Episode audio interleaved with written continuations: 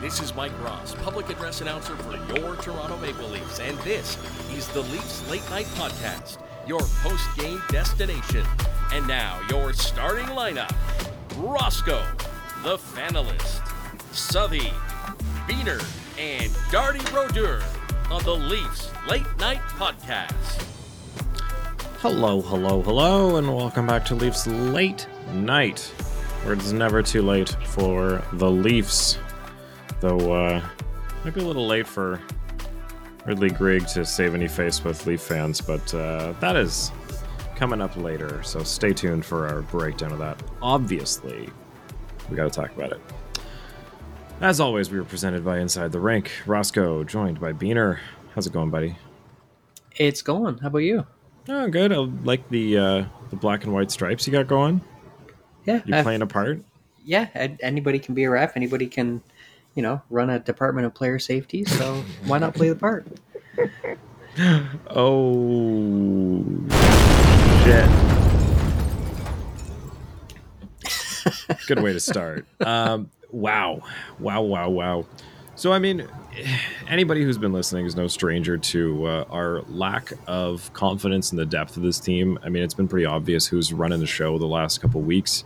I mean, all the goals have been coming from the same core of people you expect them to come from, but I mean, you don't want 100% of the points coming from there. And that's kind of what it's been lately.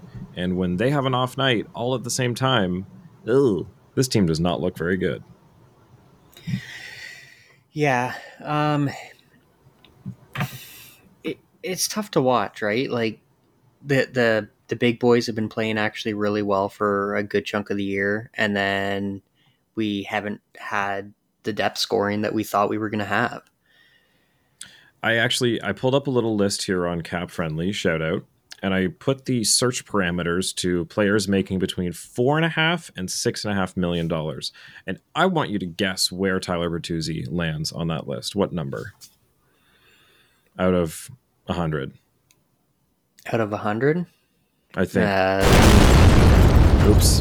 Didn't mean to hit that. little premature. Jump the gun on that one. Sorry. about- Excited I, I would have button. to say about ninety fifth. Here, let me see. Well, sorry, there's 124 players making between four and a half and six and a half. You said 95th? So uh, in that case, 115.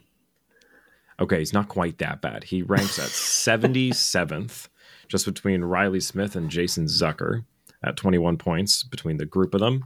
Uh, leading that group, can you take a guess? And what was the price? The contract range again? Four and a half to six and a half. Four and a half to six and a half.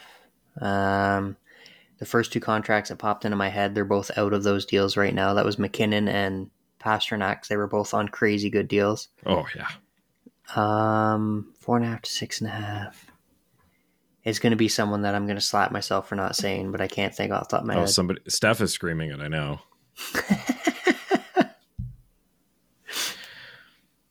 okay, it's Mr. Sam Reinhart, six and a half million dollars on the dot. He's the uh, the highest earner here. Him and Chris Kreider, number one and three, both making six and a half. Jake Guentzel in second. So sixty four points for Sam Reinhart.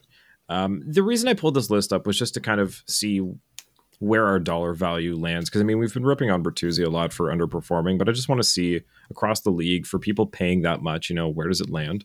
And at 126 people, 77, it's just under the middle. So I mean, not great, but there are a lot of guys that are underperforming a lot more or per- per- performing worse, underperforming better. I don't know what the, how to say that. Josh Anderson sucks, is what I'm trying to say. He's making a lot of money to score fucking six points this season or whatever it is. Um, so I mean, yeah, to to bring it back, the, the depth hasn't been there, and unfortunately, the money is spent on it isn't paying off. So that's why uh, this trade deadline is going to be interesting because where the Leafs currently sit, you know, when you drop three of four games to Ottawa that you shouldn't, that drops you down to fourth in the Atlantic under Tampa. And if we look at the wild card race, we are in the first wild card spot, sharing that at 60 points with the Detroit Red Wings. Uh, that is not where the Leafs want to be right now. So, trade deadline. What the, what the fuck do you do? Like, there's nothing to to buy with. You've got no chips. They don't want to trade Cowan. They don't want to trade Minten. I, I I'm glad. But I mean, that doesn't leave much to send out the door to help this team, nor does this team seem like anything on the market can help them. Like, I don't know. Do you just do you punt on this year at this point? Like, I know it's February 12th. There's still quite a bit of runway left. We've seen a lot of teams turn things around quicker. But I mean, how, with how little there is available to do and how much competition has started to spend and run away with it, like, I'm starting to get the feeling that maybe you just punt on this one. Like so, Brad took over in a really weird time. It was in the middle of the draft. He didn't really get to make all the moves. A lot of people were off the board uh, trade wise, and there wasn't a lot available. Like I just, I don't think he got to do everything he wanted to. So I, I, I at first I want to say that you don't punt a year away with when you have players that we have. Like, okay, if if Matthews, Marner, and Nylander were all off with injuries done for the season, yeah, absolutely, you punt the year away. They're all healthy. They're all still here. We can't do that. I guess by punting, I mean like don't spend what little you have on trying to bolster this. Like I think what you have is what you have this season. Like you hope that Woll comes back. You hope that uh, you know a couple of the guys start clicking a little better. Maybe Bertuzzi turns it around in the playoffs. But like really, it's I don't think you spend anything on on this year. Well, that's that's another thing too is that everybody hasn't fully lived up to what we know they're capable of. Bertuzzi, Domi, like, and it's not like they're playing bad. We've said this multiple times. It's not like they're out there. Well, Bertuzzi's just, given 150 percent every night. Yeah, they're not pulling a fucking score. in skills competition. they just can't do it. Like, so if if they weren't giving the effort, I would be a lot more concerned. It sounds silly. It sounds like I'm looking at everything with my leaf glasses on, but there is a possibility for this to change very quickly without doing a damn thing. That being said, none of us expected a single thing that Treliving did this summer. Like none of us. Yeah, but to be fair, like none of the things he did have really been the difference makers this year. Like eh. but like how many times have I said over the last handful of episodes this is everything that Keefe didn't get before. He always got the cardio, like the, the cardio kids that you know skate, skate, skate, can't bury. Now he's gotten a little grit, and he can't still do anything differently. So you're turning this around on it doesn't matter. I guess you're trying to give Keefe what he asked for to show that it doesn't matter that that's not the problem. Like, like, and yet again, I don't want to advocate for someone losing their job, but we've got a pattern here.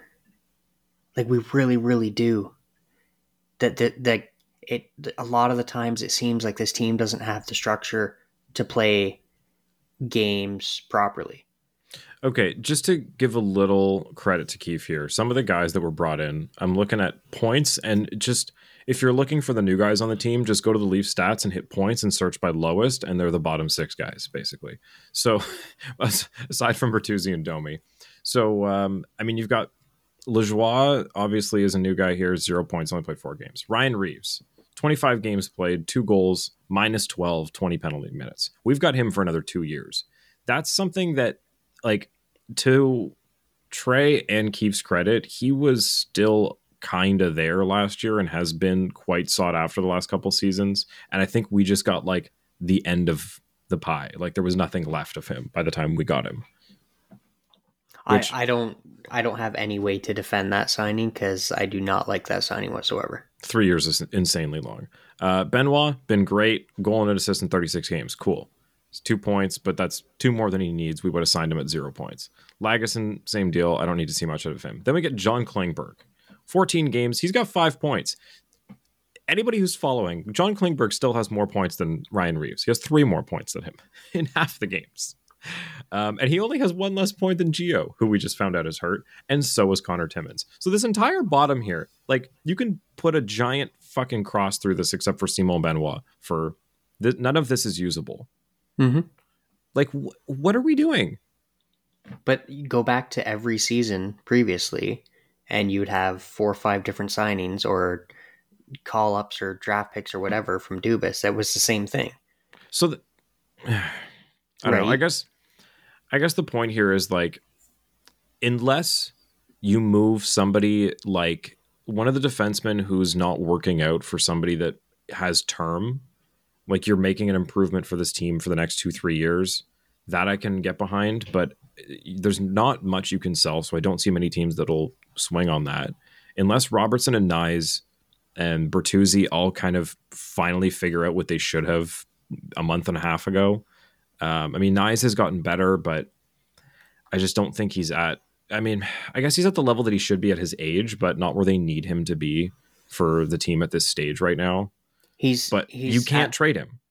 he's at the level where he should be for his development, but you need to start giving him a little bit of rest. I'm not saying load manage him or anything like that. Just okay, you want him on the top line, don't play him the full 25 minutes that you're playing Matthews and Marner. Like this But then past game against put there? Like that's what I'm saying is he's playing to his development level, but he he's filling a role that he can't fill 82 games. Well, Nicky Bobby has been playing on average what, 4 minutes a night when he plays? Like the guy's scoring and he gets no ice time. What is spread it out more. Like there, this past game was the first game I think in probably four or five games that he got over ten minutes. Yeah, he's averaging 11 right now, but that puts him like behind Noah Gregor. and he had 14 minutes this past game. Wow. Yeah, they're really not playing Robertson. No, So if you can, and I guess this is this comes down to Keefe and who he's going to play, Coaching. but like there's a couple guys that if they can figure it out, sure, you have a shot. But like I just really, I'm not, I'm trying, I guess internally, not to get my hopes up that like this is a year where I'm expecting a run out of this team. If anything happens, it's going to be because these guys t- go playoff mode, and it's the opposite of what we've seen in the last couple of years, where like, oh, this is a steamroller through the the regular season. They have to be able to continue this into the playoffs, and it's just not been the case. So unless the opposite happens this year, like I'm just I don't know. I guess I'm just not getting my hopes up. but with Not to be negative, I just I don't know. Not every year is the year. no, but every year you should have the optimism that every year could be the year. Like that's the whole point of fandom, right? yeah, I mean, I'll get behind Matthews potentially and probably winning the Rocket. Knock on wood. Like, there's things to be excited about this year. Um, the fact that we've gotten over the the first round hump, I think I've put less pressure on my own expectations every year to like, guys, you have to do this, or I'm going to break something. Um, I feel like just ripping that band-aid off kind of give lets me breathe a little bit and and not see every playoff as like make or break. Like what is the what is one of the things we were saying about the Oilers at the beginning of the season? It's the Was that- Oilers. They could turn it around at any point. But that you take McDavid and you take Draisaitl away, and they're a lot of mid, right? Yeah, I'm hi- Right. Yeah, yeah. Kane's a little higher, but some are a little lower. Hyman. There's a lot. There's a lot of mid there. Look at the Leafs. Matthews, Marner, Nylander, Tavares is still better than a lot of the NHL, right? Like there's a lot of talent there, and the rest of it, like take our Leafs glasses away. we got to get some of those made for our store. We we definitely do. um, like there's players with potential. Knies has great potential. Robertson still has great potential, but at this point in time, there's a lot of mid right there. Well, look what the the Oilers have been doing. It's the same goddamn roster. All they did was add Corey Perry. I mean, yes, but there's also the the asterisk that their goaltending was absolutely abysmal. Like Jack Campbell turned into a non-playable starting goalie, and Skinner was no better. And Skinner, Skinner, was randomly worse when Campbell was sent down. and and Skinner randomly just went, "Oh, if I'm the only guy, I guess I have to do it," and figured it out. And now he's But also, completely what else usable. changed is the whole team started to play better defensively. Yeah, definitely things changed under the coach, but I, I think like you can't attribute Skinner's play to just a coaching change. I mean, I guess, but fuck, man, that's that's a lot of that's If- a lot you- to put on one guy just because he's McDavid's junior coach. Like, He yeah, but he Skinner was playing poorly, but he was also facing a ton of high danger chances against. yeah, Like if if you limit shots, like I can stop shots from the blue line. You put shots down right in the slot with someone who's been shooting 200 pucks a day for 20 years. Yeah, I'm not going to stop that. but I mean, you saw some of these goals they were letting in. It wasn't like it was high danger stuff. Like him and Jack were letting in beach balls. Mm-hmm. But when you have absolutely no confidence because all you're seeing is shot after shot because your team doesn't give a shit, they're not playing any defense. Like I'm not saying that's all of it, but they do go hand in hand. Good coaching and good goaltending. Show me a good coach, I'll show you a good goalie. Okay, so let's bring that back around to the Leafs. Uh, Sammy has been back, but the last two games are the first time since he's been back that I've seen him uh, look around behind him multiple times to see where the post is, and that shit freaks me out. Yeah. So before the All Star break, he he looked a lot more calm in that Um, he didn't have to constantly search for where he is. He wasn't swimming as much. Like he wasn't doing any unnecessary movements, and that's a big change for Sammy, especially over the last six seven months. But the last two times we've seen him play, yeah, I oh yeah, it was Jones the played other night, right? But Yeah, yeah, it was Jones in Ottawa. Like he's starting to kind of revert back a little bit. So whatever he did when he had that little like break before the All-Star break, he kind of needs to get back to that and get himself back in the right headspace because physically we know he's a good goalie. We know he can do it. He's proven he can do it. But he just has to get in the right headspace for that cuz like goaltending is ridiculously mental. Well, yeah, and clearly they noticed it if they put Jones in against the Sens. Now that I go back to those, uh, you know, reset where my mind's at here.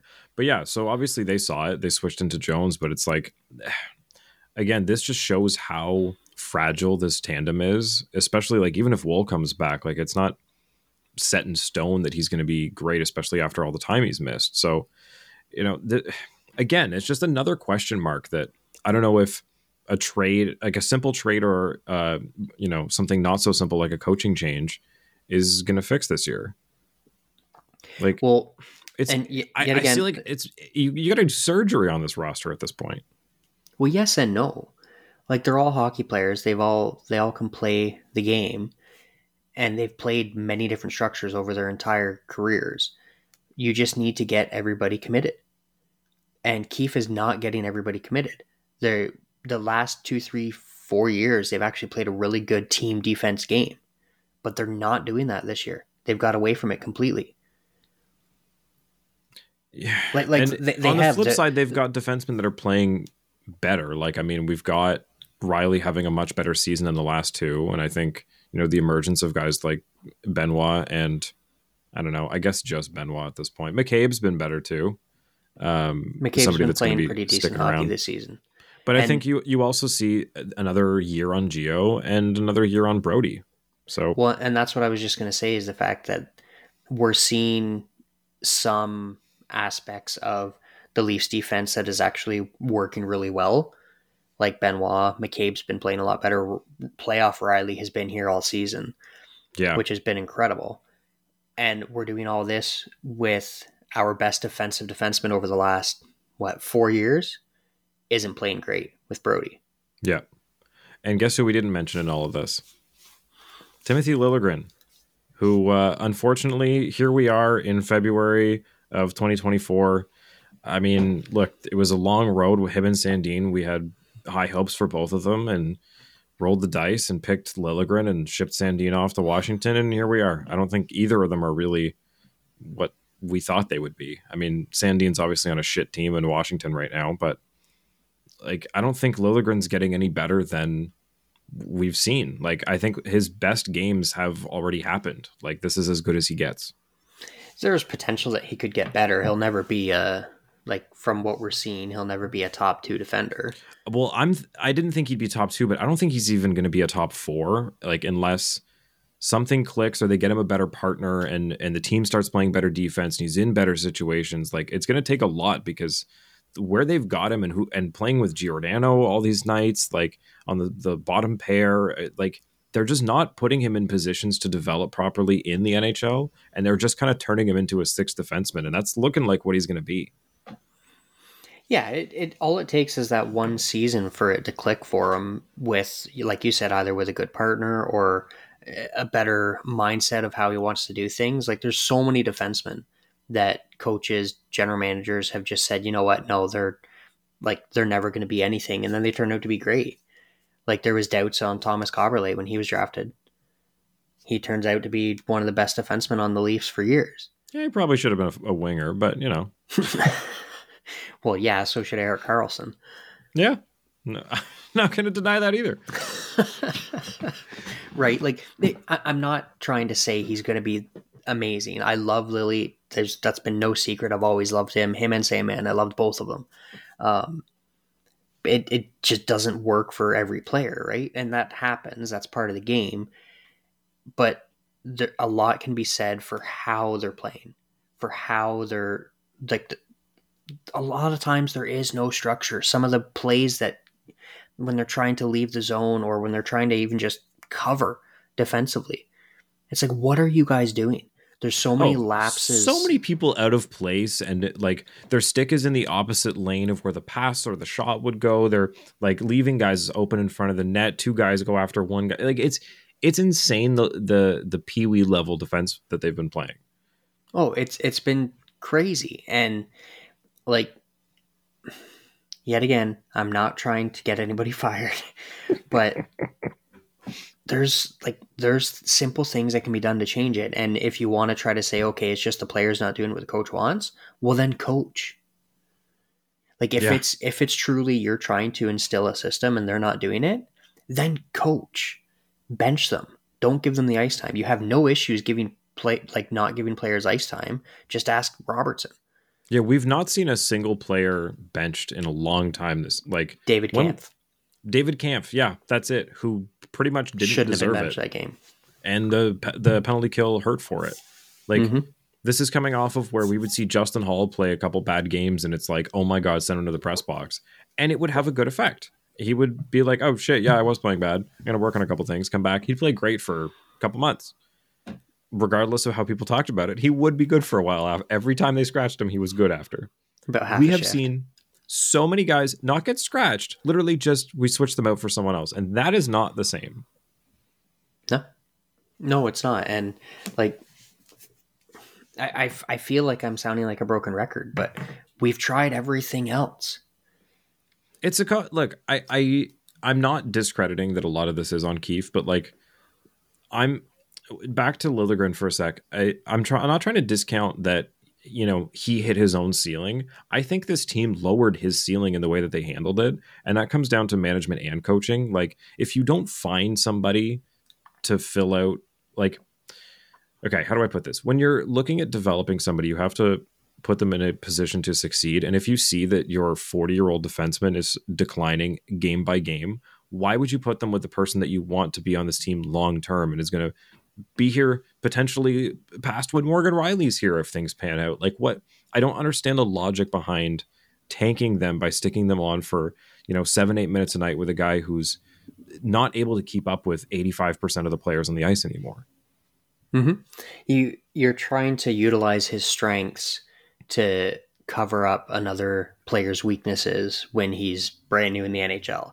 And it's like hiring a millennial to do some like you know a bunch of Anything. tech stuff at the company when no one else knew how to do it and all of a sudden they're doing six people's jobs it's like this isn't a, a way to have a long-term employee and i think that's where they fumbled timothy Liljegren. yes now it was working when they first tried it because Gio and lily actually looked great together when they first tried it but you have to try to decide what type of player you want him to be like Lily's kind in my eyes, he's kind of more likely to be like a two way defender. Yeah. Like not as defensive as Brody, but not as offensive as Rielly. Like We've and, seen him take a, a, couple shots from the blue line that have been, you know, gone through the crowd and tip off somebody to go in. Like he's got a decent shot. And, and every he, now and then he'll he'll cut up to the net and he'll have a great tip or a great little play in in tight. Like he can exactly. do that. Um, he just he needs to find that good happy median. Yeah, I wish they'd tried him out more on power play too. I know there's been a couple times when he's gone out there, but like I think that's really where you, you needed to to try him out, especially after you know you lose Klingberg and you're kind of leaning the rest of, of the defense into being defensive. Uh, like why not? I don't know. Yeah. Okay, so while we're on defense, we got to talk about the uh, big old elephant in the room, which is the end of the Senators game. Oh my good God. So I was hoping we'd have Southey here because he was actually at the game, but I think he might have passed out. Uh, so obviously, uh, empty net, Leafs are down by one. Ridley Greig, as we've all seen, comes skating down right in front of the net, takes a big old clapper. And as he is skating around the boards with five seconds left, he is absolutely demolished with a two-handed cross check to the side of the dome by our very own Morgan Rielly in the least Morgan Rielly uh, way I've ever seen. I, this is the last guy I expected this from on the entire team. Uh, it goes to show that this mentality has indeed bled through all of them. They are all seeing red when things are not going their way, and that's kind of what we wanted. But uh, what what was your initial reaction when you saw this? Not like after everyone talking about it in the replays. Like, what was your initial reaction? So, I'm kind of playing the role of Matt Barnaby on this one because I can see both sides of it and I like both sides of it. I am an agitator. So I would be Ridley Greig winding up for a full out clapper on an empty net because that is something I would do just to try to rub it into the other team. Because I, when I'm on the ice, I'm quite an asshole. Um, but then at the same time, if I saw someone doing that, like as a goalie, if I got pulled and I'm sitting on the bench because we pulled me to get an extra attacker, I saw that happen, I'd be skating off the bench, bench to block him in the face. so like, it, I, I, can see both sides of it. Um, when I initially saw it as a Leaf fan, from that aspect of it, I hated what he did. I loved the fact that Rielly went right over there until I saw the stick go up. As soon as I saw the stick go up, I'm you friggin' idiot with Parros in charge of player safety, this is probably going to be close to 10 games. Yeah, my guess was seven. Which and... is absolutely ridiculous. He's got no history. It's just like the Spezza thing, right? Yeah. Like what should be a fine is not going to be. Everybody all over Sirius XM, everybody, oh, they've got to make an example out of him. This he deliberately went for the head. Okay, yeah, so did Perron. Yeah. There's been a right? lot of deliberate targeted intent to injure attacks this year and look i am in no way defending what Rielly did i'm what i'm saying is there is absolutely zero consistency in how these things have been punished this season last season and we all know this so all we so, can go off of is the history with the leafs in similar situations and the closest thing we have is jason spezza it's a retaliatory hit that was targeted and very obvious mm-hmm. so like I, I, I want to defend Rielly getting pissed off because, like you said, from from the whole roster of the team, that is probably one of the least likely players you would expect to see that from. Hundred um, So I do like that fact because the team is showing that they're tired of all the the BS, everything that's going on, like the Jets. Like, oh, is there anything better than beating the Leafs? Like that kind of shit, right? they're they're done with that, which is good. That's like that's the next step of the evol- like you want that evolution as your team, but you go about it a different way. You hammer them into the boards and then you scrum it up on the ice, or you know you grab them and throw them down. You don't like you don't cross check someone in the face. Yeah, that's where it crossed the line for sure. And I mean, obviously, both acts from both guys are on different level, but I think my initial reaction oh, not initial, but I'd say like 10 minutes later was like, I think both of those guys probably both regret and wouldn't do that again. Like it's one of those things where in the moment they're like, fuck yeah. And then immediately you're like, you know what? That probably wasn't a great idea. Or like if you're going to cross check him, break your stick over his arm. Yeah. Like, like it not was so, right, but when the guy doesn't see it coming until the last second and can't protect themselves, like that's the last time you expect to get cross checked in the face after a whistle, you've just scored. It's the end of the game. Like, I mean, like you said, rough the guy up, hit him. Like, sure, but that's uh, that's dangerous, and it's just not something, regardless of what jersey you're wearing, that we need in this game. And again, it's just so crazy that we're talking about Morgan Rielly in this situation. Like, it's like if Mitch Marner like two hands slashed a guy in the face and broke his teeth out or something. Like, it's just not what you expect See, from that. I would almost expect more because Marner wears his emotions on his sleeve, man. It's true, but you don't see either of them as being like violence first kind of guys. Like it's not how they handle things. Like I'd see Marner talking shit and like really getting up in someone's face and laughing and being really good at chirping sooner than I'd see him like choose violence. And Yes, I, that's just- how I feel about Rielly too. Apparently, Rielly's a really good chirper. On on See- that note, I figure. but I, I just think like as someone who has had issues in the past dealing with their emotions like as a kid i would get so angry i would burst into tears immediately like um i can understand the craziness of intense emotions so like we've seen martyr break into tears yeah, we we true. know how much he loves this team and how emotional he can get and i'm not saying that's a bad thing just of either of the two i could see him losing it because of that fact that's fair. Um, so I guess what this really comes down to is um how many games, like you said, it's close to 10. I'm thinking seven. Uh, and how much is this going to affect the team? Because, like we've been saying up until this point, the defense has been shaky as shit, and he's been this most solid thing every night. So now we're uh, reports are we're down Timmins and Gio, so that's you know that really limits who you've got. I think they did actually say who was at practice tonight. I'm just gonna pull it up. well they would they called up Lajoie or Lajoie however you want to say it Yeah, Um, so to me, this might actually work as almost like a best case scenario because it really, really shows you what you have when you lose your best defenseman.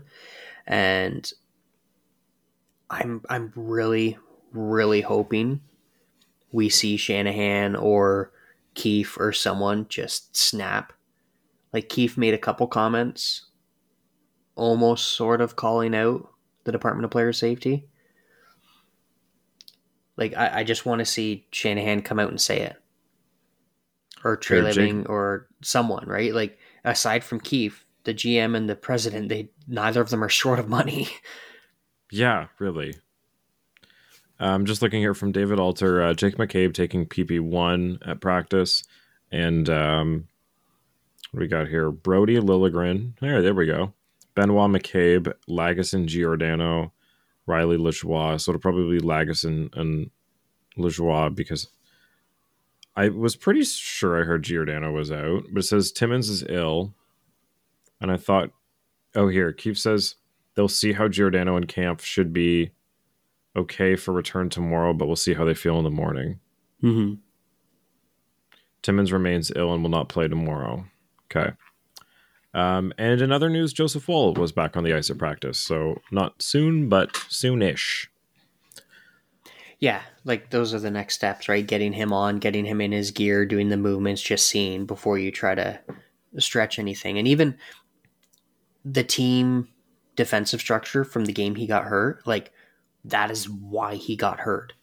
Yes, it's amazing that you can go and you can make those incredible, you know, post to post saves, stretching across and, and robbing guys. Because that's like every fan loves to see that.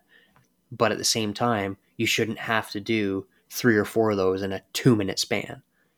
No. And uh, look, again, if we're looking at the shitty decor that we're going to have to go with, Brodie Liljegren, Benoit McCabe, Lagesson, and I guess it's maybe Gio if he's okay. So Lagesson, Gio, that's going to be in front of what? An un, uh, unconfident Samsonov or uh, Martin Jones, who's been really, really 50 50. Like one game he can be great, and the next it's like whatever. So, my God, I don't love this. Who are, let's just Like- say it's seven games. Okay. St. Louis, Philly, Anaheim, St. Louis, Arizona. Okay. That's not bad. that's really not bad. That's five. And then we got Golden Knights and, and Avalanche for this six and seven. And then if it goes eight, Golden Knights again. So really, they should be able to handle two games against St. Louis, a game against the Ducks, and a game against- the Coyotes. Flyers, who knows? But they should, holy shit, should be able to handle those games without Rielly. Like it couldn't have come at a, a better time because the back half of their schedule sucks. And this seems like the only easier stretch based on the current standings that they have. Yeah, like I, I like I said, I, I think this is gonna come to a head. It's gonna be some drastic suspension, seven, eight. I I honestly wouldn't even be surprised if they gave him ten games.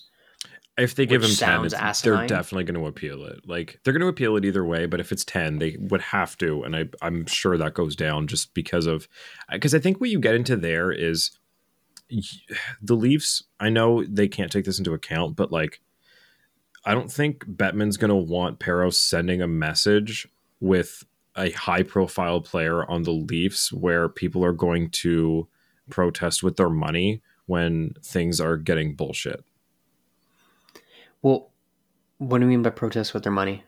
like if people are going to um start you know not going to games or something when Rielly's not there because of like how bullshit the like if it's 10 uh, games and they uphold 10 games like you're going to see some sort of backlash to that that I don't think Bettman's going to be like I'm not advocating for the Leafs getting special treatment. I'm saying like 10 games to make an example out of Morgan Rielly seems like a stupid thing to do like just I- uh for the marketing of the game.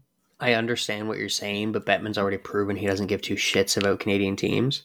That's fair. And with the with the history of the Leafs, you could bench Matthews for two months and they'd still sell out. But I mean, look, the guy that you just sent to the All Star game is the person you're gonna make an example out of for something that's not as I don't know. Again, I'm I'm not. I don't what want to NHL sound like I'm. team def- ended Parros' career? yeah, I'm not trying to sound like I'm defending the hit. I still think it was, you know, like I said, it was over the line. It's dangerous. It's uncalled for, and it's He unsafe. 100% deserves games. yeah, He like 100% two or three games, but he's going to be end up getting like 10. like it's in person, so we know it's at least five. Uh, yeah, ten's excessive. Seven, I would be like fine, sure, whatever. See, I, I would say fine, sure, whatever, if there was consistency and if the next guy that did this yeah, got the same thing. But it's not going to happen. it's not. It's definitely not. Uh, okay, so I mean, we went over what our next games are. We've gone over the lineup. This has pretty much been a where the Leafs are now because, um, man, it's been a weird time. Slow part of the season. Things have been very shaky, and uh, no one knows what's going to happen come trade deadline. So, yeah, just our thoughts up until now, I guess. Um, thanks. Uh, if you guys have any questions or uh, some games you want us to play, we are going to um, get back to it here. But uh, just a short one tonight because we got an update on this Rielly thing and uh, it's late. So appreciate y'all and uh, we'll see you next time. Ciao. Ciao. Ciao. Ciao.